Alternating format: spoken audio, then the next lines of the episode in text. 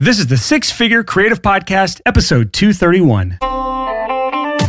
Welcome to the Six Figure Creative Podcast, where our mission is to help you turn your creative passions into a stable, reliable income. If you're in audio, video, design, photography, or really any other creative field, and you just want to learn from other successful creatives, you're in the right place. Hello and welcome to the Six Figure Creative Podcast. I'm your host, Brian Hood. If this is your first time listening to the show, first of all, thank you so much for giving the show a chance.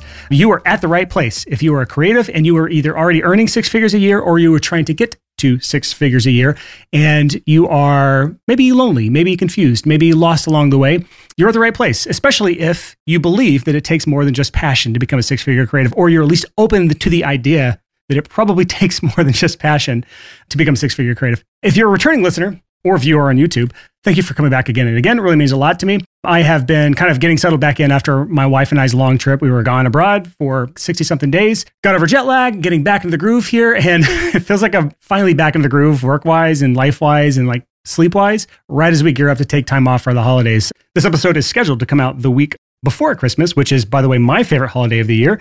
I'm the kind of person that's like singing Christmas songs in the middle of July. Like, you can ask my wife. I'm like cooking or cleaning and just randomly singing Christmas songs. And it's, I like it a lot. It's like happy, there's light, there's presents, there's friends, there's family. I get to take some time off at the end of the year where nobody bothers me.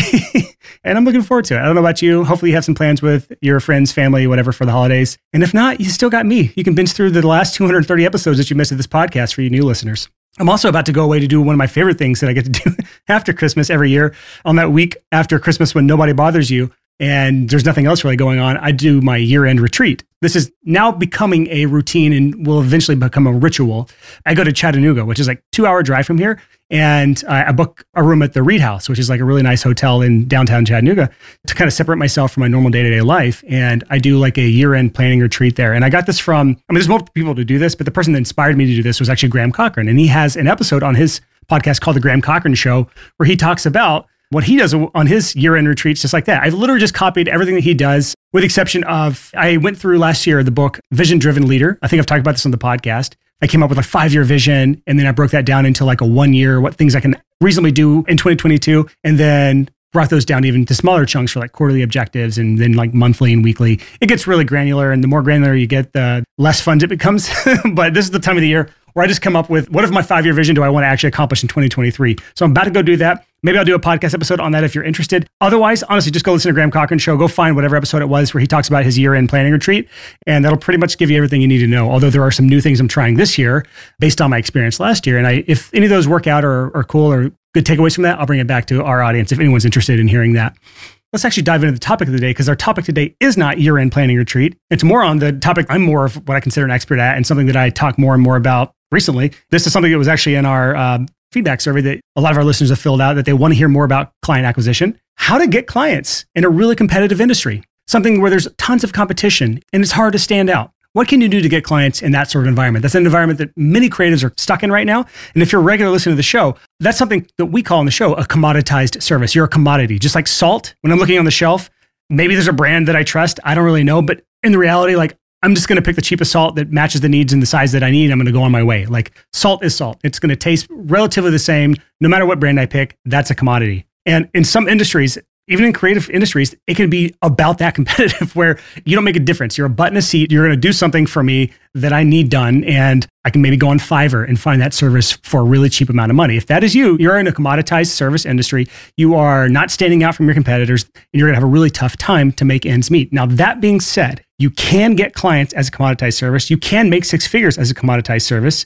You can stand out and you can still succeed. So this episode is not going to tell you how to decommoditize yourself. It's not going to talk about how to create a monopoly service, which is a way better place to be, where you're one of a kind and they can't price shop you around. That's another episode. Actually, if you go back to episode two twenty-five of the podcast, I break down in the first portion of that, when building your client acquisition machine, that's one of the first things I do with people. And I talk through the beginning of that episode more about how to decommoditize yourself so you can charge what you want, basically. Within reason, you still have to charge based on the value you provide, but at least you're not a commodity anymore at that point. But if you're stuck as a commoditized service, meaning I can just shop you versus someone else directly. This person's charging X amount, you're charging Y amount. I'm going to pick the cheaper version. If that's you, you're stuck in this world right now, at least don't see any quick way out. I'm going to give you six different ways to get clients and stand out in a commoditized service or just a really, really competitive industry. So I'm actually going to start with number one here, the first way to get clients in a commoditized market or a really, really competitive market. And this is the way that I think most people jump to when it comes to finding ways to stand out and get clients in this sort of environment is lowering your rates, charging less. This is the most common way to do it. It is also the number one mistake when it comes to trying to stand out in a really competitive industry. This is the last thing I would ever want you to do. And I don't want anyone here to do this, but you can do this if you wanted to. The less you charge, the more clients you tend to get. Again, that's not always a guarantee, but it can happen. And that's the danger of staying in a commoditized industry. Like, and here's some examples, just so you have like real actual examples and not just like me talking about commoditized service, commoditized service. Someone doing logos. That tends to be a commoditized service where I can shop that service around to like twenty different people. I can go on Fiverr right now. Basically, if you can find the service on Fiverr, it's probably a commoditized service. That's actually a fair thing. You know what I'm going to do, actually? You can do this along with me if you want. I'm opening up Fiverr dot com right now, and we're going to see what categories they have as services right now. And if you're watching on YouTube right now, you can actually follow along with my screen share. First of all, we have popular tags here on Fiverr dot com. Website design is one, so that would be if you just offer general website design, that's a commoditized service. If you do WordPress development, logo design, that was one that I was about to mention. Video editing, those are the four most popular on the homepage of Fiverr dot com. And if you scroll down, they have even more. So explore the marketplace. You have graphic design, digital marketing, writing and translating, video and animation, music and audio, that's my personal background, programming and tech, business, lifestyle, data. I'm going to open up three categories that kind of match our listeners and our industry. Graphic design, this and this breaks down to really granular stuff. Logo design, brand style guides, font typography, web design, U X design, illustration, even tattoo design. Oh man, I can imagine hiring someone on Fiverr to get my tattoo done. Then we move over to video and animation category. We have things like editing and post-production, especially like really technical work, like video editing is an area that I would consider definitely a commoditized service. Visual effects, intro and outro videos, logo animations, social media videos, music videos, that's another one, even going down to just general videographers. And then the last category, which is my background, which is music and audio, producers and composers, songwriters, beat making, massive commoditized market, mixing and mastering, audio editing, vocal tuning, voiceover work, podcast production, yes. So if you can find somebody that offers your exact service on a service like Fiverr dot com, chances are you are offering what is a commoditized service.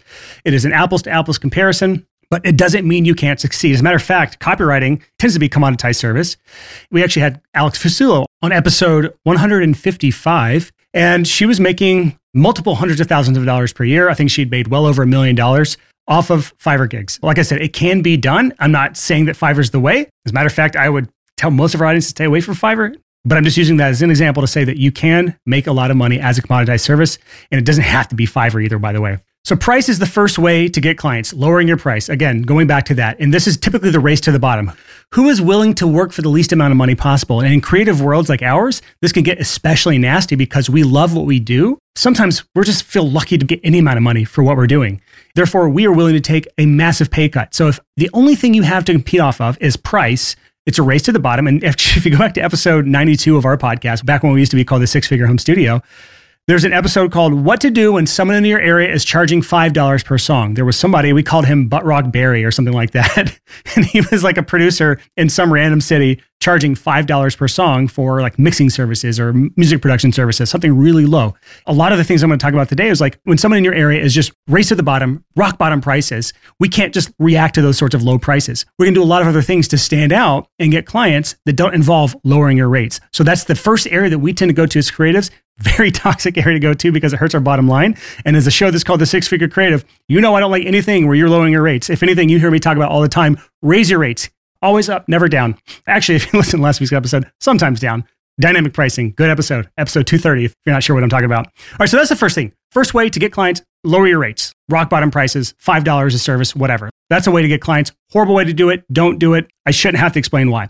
And this is like not a foolproof, do this and you will get clients. These are different ways to stand out so that you can get more clients. And look at this as more like a holistic approach to getting more clients as a commoditized service, but not, hey, this is the one way to get more clients. Yes, one of these ways can get you more clients, but it's really about putting all these things into place. The second way is adding social proof elements into your business. And probably the easiest way of doing this is just thinking about other commoditized services that are out there. Something not in the creative world, something that you experience all the time in other service industries. So think about barbers. Think about nail salons. Who else gets pedicures out there? I love pedicures. Think about massage spas. day spas or whatever. Think about how those people use social proof to their advantage. You're in a new city or someplace you've never been, and you're like, or a restaurant even, and you're trying to think, what restaurant do I want to eat at? What spa do I want to go get a massage at? What place do I want to get a pedicure or a mani-pedi? And you start looking at Google Maps or just Googling it in general. The first thing you're going to look at is the reviews, right? So social proof is someone else out there saying, this is good, so therefore you will like it. And there's different types of social proof, by the way. Reviews are just one of them, but reviews are a wonderful way for people to say, this person is good at what they do. Believe me, the belief part is the important part of this to actually work. So let me actually talk about the different types of social proof that you can implement as a freelancer and as a creative. Reviews are one of the ways, and I'll tell you when this sort of makes sense. The other way is case studies, and the third way is testimonials. And let me elaborate. When someone works with you and they're happy, what tends to happen is you get a testimonial from them. And then you put the testimonial on your website. Maybe you do a nice little graphic and post it on social media. And they're like, oh, Jane Doe was so amazing as a photographer. She did such great work. Highly recommended. And that's ninety-nine percent of testimonials. That is not a good testimonial. That's a garbage testimonial in most cases.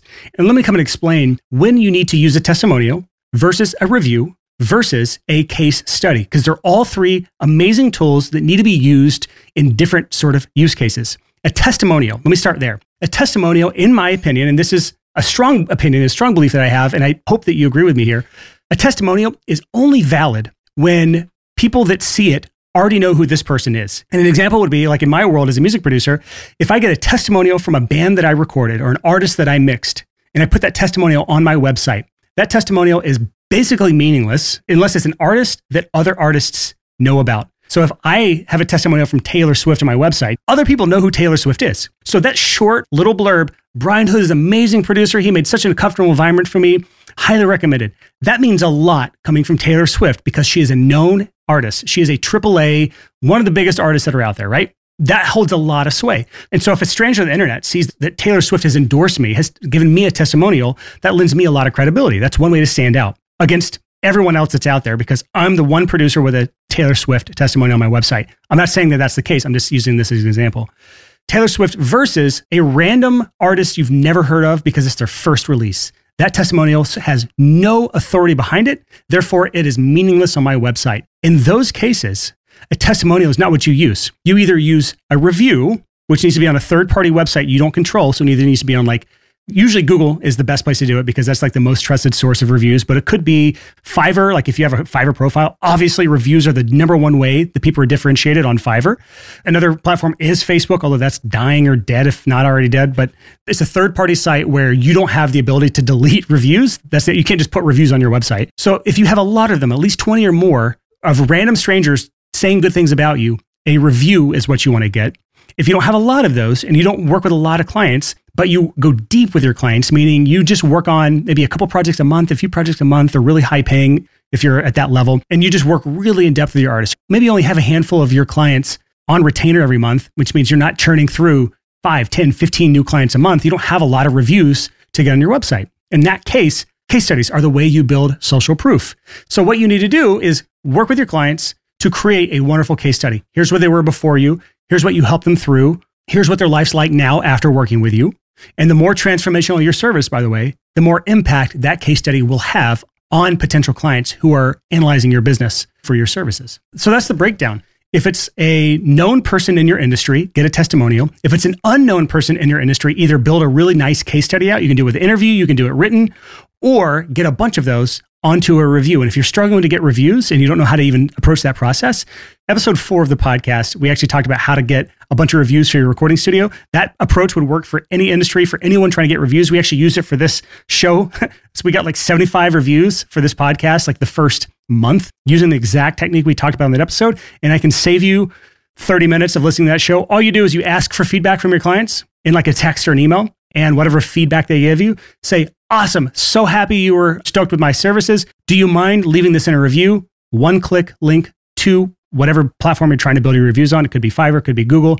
Hopefully it's not Fiverr, hopefully it's Google. And that one click, just they can copy and paste that feedback they gave you into the review. That also ensures you get more good reviews because if it's bad feedback, you can address the problem instead of sending them straight to get reviews. So that's the thirty second version instead of the thirty minute version. So the first way of getting clients in a really competitive industry is just lower your rates. That's the bad way. Don't do that. The second way is building social proof so that you have other people telling your ideal clients that you're a good match for them. Like, hey, Brian Hood's legit. He's amazing. He's the best in the world. The second element is social proof. Third element is one that I think we as creatives are better at, but we're not the best at. And that is something called customer experience. And there's a lot of different areas this can play out. But in my opinion, this is something we should be obsessing over. And I have a few things to talk about within customer experience as a whole.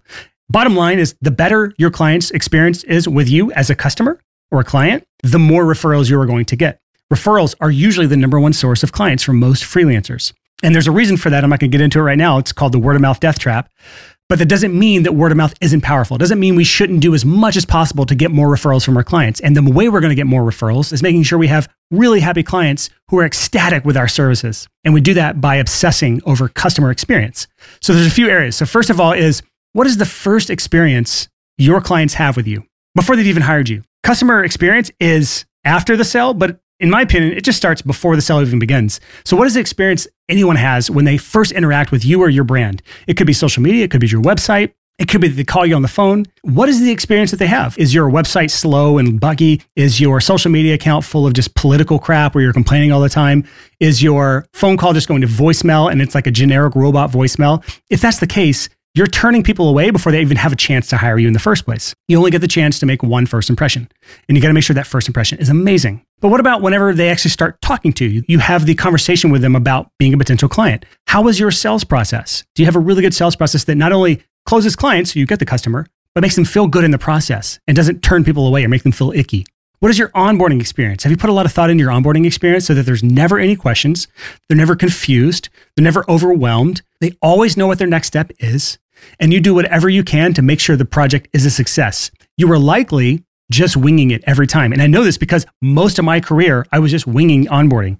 I had a few like half-baked processes, but there was so much more that I could do if I would have put more time and obsessed over the customer experience. So onboarding, what have you done? If you haven't already gotten my onboarding guide, go to six figure creative dot com slash onboarding.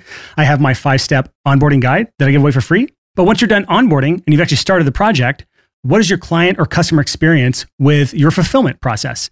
Some services are way more hands-on than others. Like in my day when I was doing music production and I actually had bands in my studio that I was producing their music, that's a really intimate hand-holding process where I'm really close with my clients. So in those cases, there's so much you can do to make the customer experience in your facility the best it can be.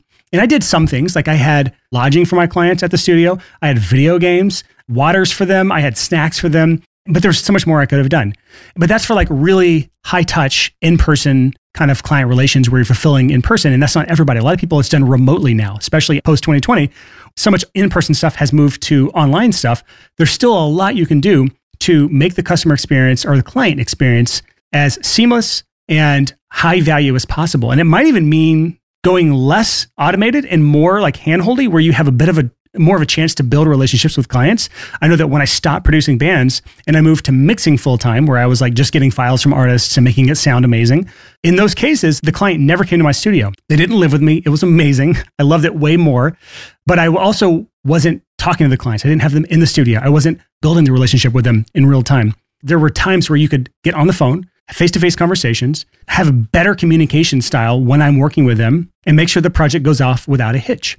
And at the end of the day, with this entire like obsessing over the customer or the client experience, what do they think? What do they feel? What do they say behind our backs when we're not around? Think about that. Do they have good things or bad things to say? Are you leaving a really good emotional imprint on them when they leave your services, when you're done with them? If that's the case, you're going to get more referrals, you're going to get more repeat clients, and you're going to get those good testimonials or case studies or reviews for your business. And it's a win-win. So customer experience or client experience goes hand in hand with good reviews or social proof. And again, if you go back to the non-creative industries to kind of look at what they have to do to compete with each other, think about like nail salons or maybe something more relatable to my male audience, barbers. There's not a lot of difference in the actual service that's being done, but there's a huge difference in the customer experience when you're in the facilities. Like my barber, Black Heart Barbershop in East Nashville. Ryan has been my barber for the last eight years. He launched that barbershop like last year. He put a lot of thought and care into the vibe of the entire room, the decor, the niche he's a part of, which we'll talk about in a second. It's kind of like dark, gothic, a lot of dead things everywhere. It sounds weird, but it's a cool vibe. And it's a unique customer experience. It's unlike any other barbershop that I've been to. And so when he charges his rates for a haircut, which I think for him right now, he might be going up soon, but it's like forty or fifty bucks forty-five, fifty bucks for a haircut, which, by the way, I'm getting a haircut tomorrow. I don't know if you can tell or not, but I have not had my haircut since before we left for Bali. It's been three months, almost to the day, since my last haircut. I'm so excited for tomorrow. But he has put a lot of thought into that. And even though there's probably not a lot of difference in quality haircut between him and a fifteen or twenty dollar barbershop, I'm willing to pay more because of the customer experience that he's built out. There's more to it than that. Pretty much everything that Ryan does at his barbershop, he's implemented himself in his business. So maybe I'll just use him as an example for the rest of this episode. But there's also nail salons. I'm thinking about, there's a specific nail salon in my neighborhood. And the reason I'm using them is that's a really competitive industry, hard to stand out. They are all pretty much the same and they all pretty much have the same rates. So it's really commoditized. But there's one in my neighborhood that's about twice the price of everyone else because they put so much care into the build out, the look, the feel of the room, the website, the branding. Everything is so top notch. They've obsessed over the customer experience. And so they can charge more, command higher rates, and they're always booked up. It's by appointment only. No walk-ins allowed. Think about those sorts of industries when you're looking at your own customer experience and see if you're even remotely close to the same thing. Chances are you're not. Before we get into the podcast today, let me tell you a little something crazy about myself. I'm actually a psychic, and I'm going to prove it to you. You and I, we've probably never met, but I bet I can describe your business better than you can. Here's what my crystal ball says. You probably have no idea how to get clients other than waiting around for referrals and word of mouth. You're stuck in a perpetual cycle of feast or famine, so you have wild income swings from month to month. You're charging way less than you should and you know it, but you don't do anything about it. You feel like you have a million things you could be doing in your business and you have no idea what you should be focusing on. And you have tons of little half-built bridges leading to nowhere because you've jumped from thing to thing to thing as a dabbler. Am I right? Does this sound eerily similar to you? That's because I've been in your shoes and I've worked with thousands of freelancers who've also been there. So I'm not a psychic. My crystal ball is not real. I just have a really clear understanding of what freelancers are facing today. And if I can predict your problems, you can bet I actually have a solution to these problems. It's called client acquisition. We talk about this all the time on the podcast, but for some reason, freelancers still haven't really figured this out yet. This is why I created Clients by Design Coaching. It's a truly unique coaching program that helps you build your own client acquisition machine so you can break out of this feast or famine cycle that most freelancers never escape. So here's how our approach is unique. First, we do a deep dive on your business, we figure out what's missing, and we give you a complete marketing roadmap right from the start. So no more dabbling, no more guesswork, just a clear path to getting more clients. You always know what your next step is because we actually assign specific tasks to you. So instead of feeling overwhelmed, instead of feeling scattered, you can just focus on your next step. That's it. We give you unlimited feedback on everything you do so you can feel confident that every single step you're taking is the right one. And we hold you accountable, not by nagging you, but just by genuinely supporting and cheering you on every step of the way. If you're behind on any steps we've assigned to you, we'll proactively reach out and see how we can help. Clients by Design is not a course. We look at it like a partnership. We'll always show up. We'll always give you what you need, but you have to be willing to put in the work. This program is not for everyone, and that is okay. As of right now, I just checked the numbers. We've only approved about twenty-five percent of the applicants we've gotten so far. And that's because we are selective. We only accept your application if we believe we can truly help you. So if you're ready to end your feast or famine cycle and build a client acquisition machine, you can apply for Clients by Design by going to sixfigurecreative.com slash coach. That's the number six, figurecreative.com slash coach. Now here's our show. So the fourth area to look at when it comes to getting more clients in a really competitive industry is niching down. This sermon has been preached before, so I, I won't talk for too long on this, but you can take a service that is broad appeal, something that is hard to compete in, but you bring it to an underserved niche where there's no one really doing that thing in that niche, or no one's really established himself as the go-to person in that niche, you can really stand out and have a really good career doing that. One example is my barber. He comes from like the hardcore metal background. So everyone in his barbershop's super tattooed up. A lot of his clients are from the hardcore metal world of the yesteryear. Like I said, the entire interior is black on black, dead animals everywhere, and like bizarre kind of decor, but it, honestly, it really works. He's in a really interesting niche. And he, because of that, he's booked up three months in advance for haircuts. So like, you're not going to get in with Ryan if you want to. If you're looking for a new barber, Ryan's not your guy. He's, he's already booked up. He's got three other barbers there that might be your person. Another example is something like the photography industry, really competitive industry. So a lot of people, they try to narrow down into like a niche that's a little, little underserved maybe. But episode one seventy-two, How to Earn Six Figures in an Obscure Niche with Sean Ablazalo. He did exactly this. He took what was kind of the wedding photography industry, which is extremely competitive, and broke that down into an even smaller niche, which is adventure elopement photography, and has dominated, made over six figures a year in that. So that's just another example of taking something that is a service and a skill set that you already own and niching down further into an underserved market or a market with a lot less competition. A red ocean to a blue ocean. Red ocean, a lot of sharks, a lot of dead bodies, a lot of blood in the water, blue ocean, not as many sharks, a lot more to go around, easier business to manage. And as a matter of fact, one of my software companies, easy funnels dot i o, it is a website and funnel builder with email marketing capabilities with a really competitive market, extremely competitive.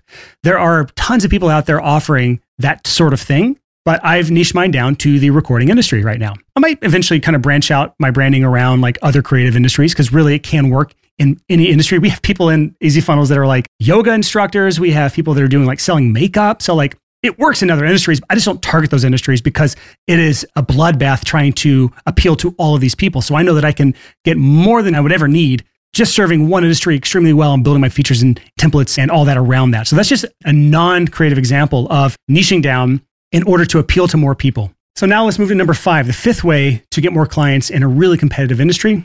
And that is through building personal relationships. This is probably the f- tale as old as time as well when it comes to getting clients in a service-based industry or in a relational industry. People only hire people they know, like, and trust. And yes, you can build that trust in one sales conversation, barely knowing you to actually liking you and then now trusting you enough to pay you. That can happen in one sales conversation. But in general, the more people that know you, like you, and trust you, the more clients you're going to have. That's just a general blanket statement that is almost always true. If you're not getting enough clients to keep your calendar full with your ideal clients, then chances are there are not enough people that know, like, and trust you.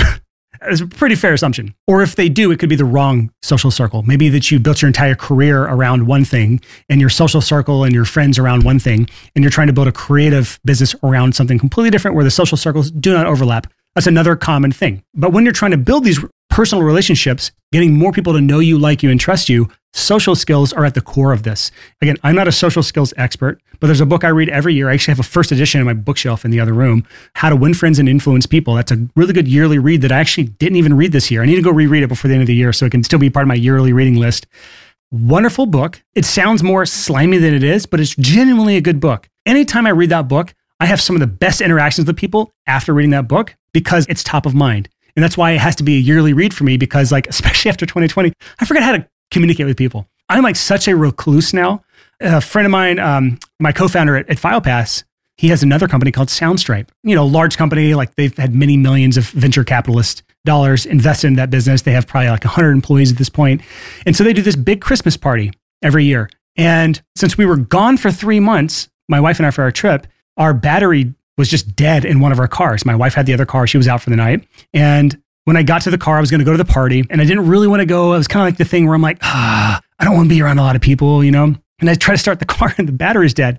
It was like that little bit of friction that pushed me over the edge of just not wanting to go. So I had to call my wife. She was watching somebody's baby for them. And I had to get her to like pep talk me into going to this Christmas party because I knew deep down this was going to be something that I would really enjoy. I would genuinely enjoy. But at that moment, I didn't want to do it. And again, I blame this on like COVID times where I just, I've just grown to be really antisocial. And so eventually I called an Uber. Once I called the Uber, that was the tiny kick I needed to make myself go. And it ended up being a wonderful night. I had a great time being around a lot of people that I haven't seen in years. It was wonderful. So how does this come back to you? We all can improve our social skills. We all can become more social.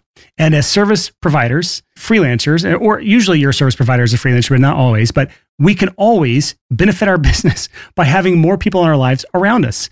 If not for direct monetization through clients, at least to keep us sane, healthy, to motivate us, to inspire us. Some of my friends are some of my best people around me to help me stay sane and healthy as a business owner so that my business can thrive as well. Read How to Win Friends and Influence People. If you've already read it, go read it again. I'm going to, you know what, I'm actually going to read it on my year-end retreat. But there's more to this conversation than just people skills, more than just traditional, what I call like networking or building friendships. There's what I call nineties networking. This is like one-to-one relationships, shaking hands, and you're going to networking events, you're going to holiday parties, you're meeting people, you're hanging out, like a lot of business cards and shaking of hands and no real relationships built. That's fine. And that's good for making friends, but that's not the only way to like build relationships, to get more people to know, like, and trust you. There's also like social media, or what I call digital networking. That's where you're building relationships online. Like some of my closest relationships, Mark, who's a substitute co-host on the show all the time, Mark Eckert, he and I just talk on the phone all the time. I call this a digital relationship. A lot of relationships now are moving to digital realm, D Ms on social media,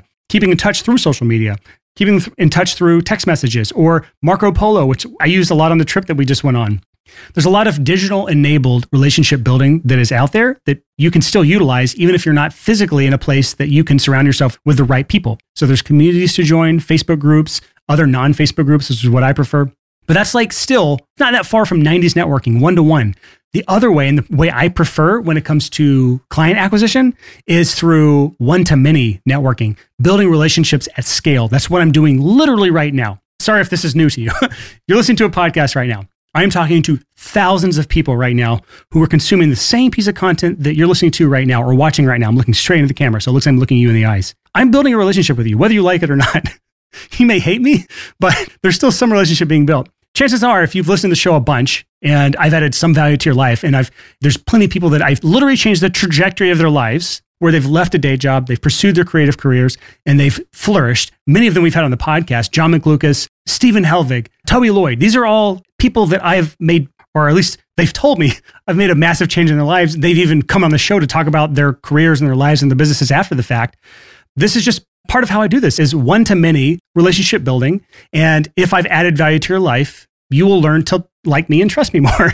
It's not like an evil ulterior motive. It's a way for me to build relationship on a one-to-many scale where I'm not directly bumping bellies and shaking hands and, and exchanging business cards. So you can do this through content creation. We've actually talked about it on this podcast many times. Matter of fact, if you go back to episode two twenty-eight, the secret ingredient to higher paying gigs.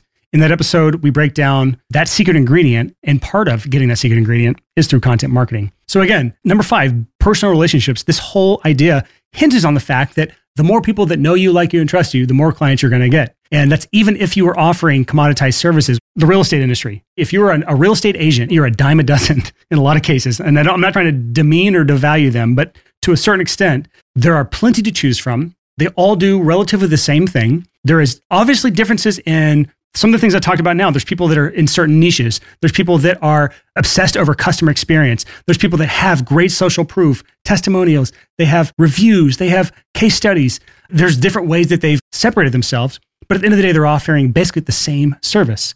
So in most cases, this is the way that real estate agents get more clients, is by building their personal relationships. Most of the real estate agents that I know, they're like extremely social people. So this is what they heavily rely on because it's extremely effective.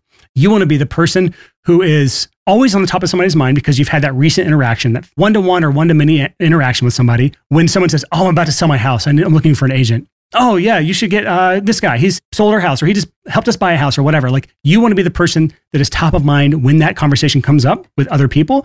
And you do this by being known, liked, and trusted by the most people possible. And the bigger that number is, the more successful you will be in most cases. And finally, we're on to number six. And this is the sixth way to get more clients in extremely competitive markets or industries. And that is by building your marketing skills. There's two sides of being having a creative business. There's like the creative elements side, being good at your craft, building that skill set. That's half of the recipe. You can still be successful without having the other half, which is the marketing and business skills side of things, but you're going to struggle a lot. Certain people, they have a few skills. Like if you're really good at your craft and you have really good social skills, you can probably succeed. But for people that really don't have the social skills, or the thought of them creating content is like, ugh, I don't want to do it. Or like you just lack some area that's not going to allow you to build relationships at the scale that you need to become successful, then there's a bunch of marketing skills that you probably need when it comes to getting clients. And again, you are competing directly with someone else as a commoditized service provider. Apples to apples, pretty much the same. So how do you stand out? There's a few marketing skills that you can develop to stand out from other people that are offering the same or similar services to you. The first is persuasive copywriting. This is like one of the number one things I work on with my coaching clients, because persuasive copy really helps. You can disagree all you want, but like studies and split tests and sales numbers have proven that persuasive copy helps people make the decision in your favor. I'm not a copywriting expert. As a matter of fact, I just had a conversation last week with a new copywriting coach that I'm bringing on my coaching program. I'm not going to talk about names yet because I don't want to count chickens before they hatch, but she's set to start in January, and she's a specialist. She's somebody that's been in the game for a long time. She's actually the host of one of the biggest copywriting podcasts in the copywriting industry. And so that's a skill that I wholeheartedly believe is something that needs to be developed in our community, which is why I'm building that relationship. There's courses out there, there's communities out there. We'll talk more about that in the future, most likely, but persuasive copywriting is a skill worth investing in. There's plenty of books that are out there to learn this. There are courses, there are other communities that are out there. And again, we'll bring some more resources on, and maybe I'll bring her on the show when it makes sense to talk more about this. But persuasive copywriting can make the difference. It comes across in your social posts you create if you're writing captions. It comes across, obviously, in any emails you send to your email list if you're building an email list. It comes across in your website copies, which most people has a website now. If you don't have a website, you're already behind the curve. Sorry about that. But persuasive copy is, it is the way you interface with people. And it is basically your internet people skills. If you're not talking on camera, like I am right now, or you're not face-to-face, or you're not on the phone, or you're not on screen time, then the only other way you can communicate with people is through written text. And that is your copywriting skills. The better you are at persuasive copywriting, so writing persuasive words that gets people to do what you need them to do, the better you are at that, the better your business is going to perform. So that's the first kind of marketing skill to develop and hone if you're trying to stand out from your competitors. The second marketing skill is learning how to follow up or doing retargeting. And this is kind of like bundled together in the same. Imagine all the people that have come to your site that just fall off and never do anything else, or people that have interacted with you on social media and fallen off. They liked a post, right? They left a comment somewhere and then just fell away. There's ways you can follow up with them that are massively underutilized by almost all of the creative industry. You can do what's called retargeting ads, which is someone that's visited your site or engaged with you on social media. They see ads from you for a long time, like six months, and you can change those ads out, and they can say different things, and they can lead to different things, which we'll talk about in a second. But you can also manually follow up with people. How good are you at manually following up with people? The worse you are, the more you're going to need to rely on remarketing, or retargeting is kind of one of the same with paid advertising, or automated solutions like drip email marketing, which we can talk about at some point as well if you are interested. But the reason this is an important part is because of what I've talked about on this the show before called the three percent rule. Only about three percent of people are ready to make a decision right now. So if you have like one hundred people in a room that are your ideal clients, only about three of those people are actually in buying mode right now. The other ninety-seven of those people, or ninety-seven percent of those people, are not ready right now. If you want to get those clients, eventually, you have to be top of mind when it comes time for them to hire you for the project. And if you're not top of mind, they're likely going to hire somebody else. So how do you stay top of mind for like an entire year until they're actually ready? You do that through follow-up. And you can follow up one-to-one, you can follow up one-to-many, you can follow up with paid advertising, retargeting, but some sort of follow-up is absolutely needed. So that is the other marketing skill to develop, because there's skills around paid ads, there's skills around email marketing, is kind of clumped together, but these are all part of what I would consider the marketer skill set. You don't have to learn these things. We talked about this on the show before. This is an advice buffet. You don't have to take all of these things and do them at the same time, but some of these skill sets are going to be more natural for some versus others. And so you've got to find the ones that are going to work for you. And kind of the final skill set when it comes to the marketing world is building funnels. And this is, I have a website called easy funnels dot io. So obviously I'm going to talk about this, but this is something that some freelancers are like hip to this. They already do this, or they're smart with it. A lot of like podcasts in the creative world grow your video business. We've had Ryan Corral on the show before. Ben Hartley, Six Figure Photography. We at the Six Figure Home Studio back before we moved to the Six Figure Creative. And Christo at um, Future. All of these podcasts, and there's more in the creative world for sure, but all of these podcasts, I've heard at least one guest, if not the host, if not both, talk about the power of funnels when it comes to client acquisition. And a funnel, for those who are unaware, is like a website, but it's more of a guided path for someone to go down where one hundred people come in the top and one person comes in the bottom, right? That's kind of the whole funnel effect. An easy funnel for you to conceptualize, and this is one I'm running right now. So you might see my ad. Maybe you're a listener to this podcast right now because you came through a funnel of mine, and now you're in a certain section of the funnel, which we'll talk about. But an easy funnel to understand is a paid ad, or you can do content marketing, a paid ad to a lead magnet of some sort. So you've heard me mention a couple on this show so far. One was that onboarding guide that I created a while back that I shared with you earlier. And I may have shared some others here, but a lead magnet, something that's valuable to your ideal client. And then once they're on your email list, you nurture them over time through content like this, or through follow-up emails, automated or manual, or even one-to-one interactions, sending emails to people. People reply to my automated email series all the time, and I have conversations to them from email.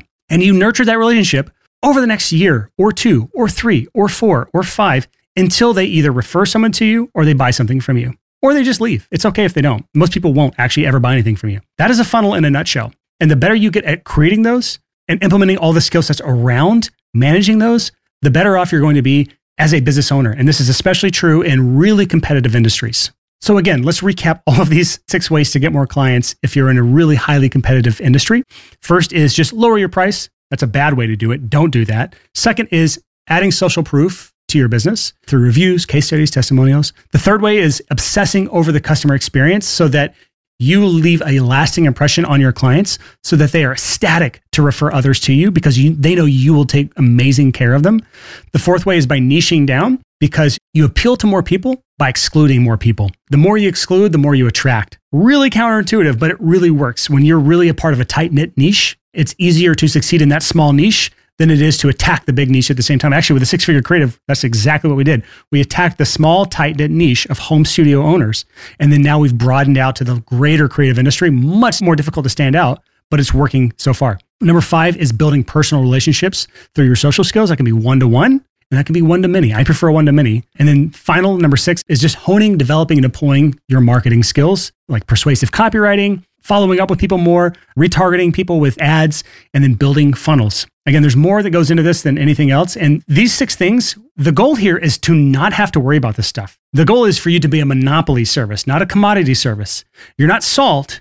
You're like this magic pill, right? There's only one of you in the world. That's the goal. Really hard to get there, but it's worth the effort if you can put in the effort, time, and energy to get there. The tips from this episode are more for those of you who are stuck in commodity hell. If you want my personal help getting out of commodity hell into more of the monopolized service where you're not having to try as hard to get clients because you are the only solution for this sort of thing. If you're trying to get out of that and you want my personal help so you can charge more, so you can eliminate your competitors, I mean, eliminate them in a good way. Like you eliminate them because you are no longer a competitor of theirs, not because you've killed them or anything, but you want to be able to eliminate your competitors because you are not competing with them anymore.